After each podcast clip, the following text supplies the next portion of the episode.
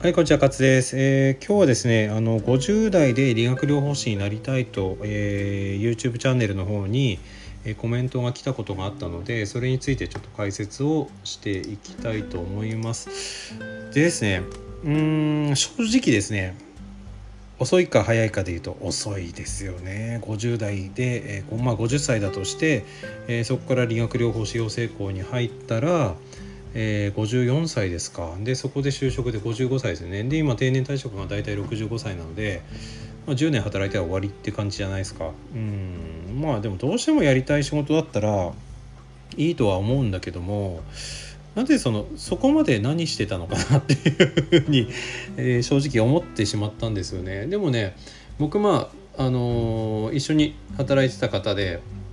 え40代になってから、えー産業療法士になったっていう人いました。んで40代になってお医者さんになったって人もいるんですよね、まだから年齢は関係ないっていうふうにも言いたいんだけどもあの理学療法士としてえーまあ、病院とか、えー介護保険分野で働きたいっていう場合、えーそれで、えーってなると働ける期間の方がだいぶかなり少ないのでまあ何ですかね柔道整復師さんを持っててで開業したいで、まあ、知識を増やしたいとか、まあまあ、自分のアピールポイントにしたいってことで、えー PT 目指すんであれば別にいいかもしれないんですけども、うん、なんかそれってどうなのかなってまあ正直思いました。でまあね年齢のせいにはしたくないですけど僕もなんだかんだ今41なので50ってあと9年ぐらいで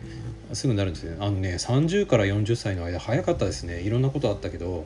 10年あっという間に来ましたねで40代になってからの1年ってめちゃくちゃ早くて、うん、どんどん早くなって、まあ、10年であっという間に来るんだろうなっていうふうには思ってるんですけどねはいでまあぶっちゃけですねチャレンジすることっていつでも良かったりとかするんだけどもま今かっていう感じはあるんですよね。うん、正直そう思ってしまいました。あの、えーカーネル・サンダースさん、えーケンタッキー、えーですね。あのかなり、まあ、60代になってから確か成功してるんですよね。でそういう人たちってあのかなりあのなんていうんですかねチャレンジをして、えー失敗してっていうのを繰り返しての、えまたチャレンジだったりとかすると思うんですね。でこの質問者さんがですねコメントくれた方がその50代までに1回もチャレンジしたことがないと言うんであればもう無理だと思いますね。はい、やっぱり、えー若い時からチャレンジしたけど失敗したぐらいのことが多い人であれば別にいいとは思うんですけどもね、うん、でもまあどうなのかな、まあ、一概にこれ価値観ですからね、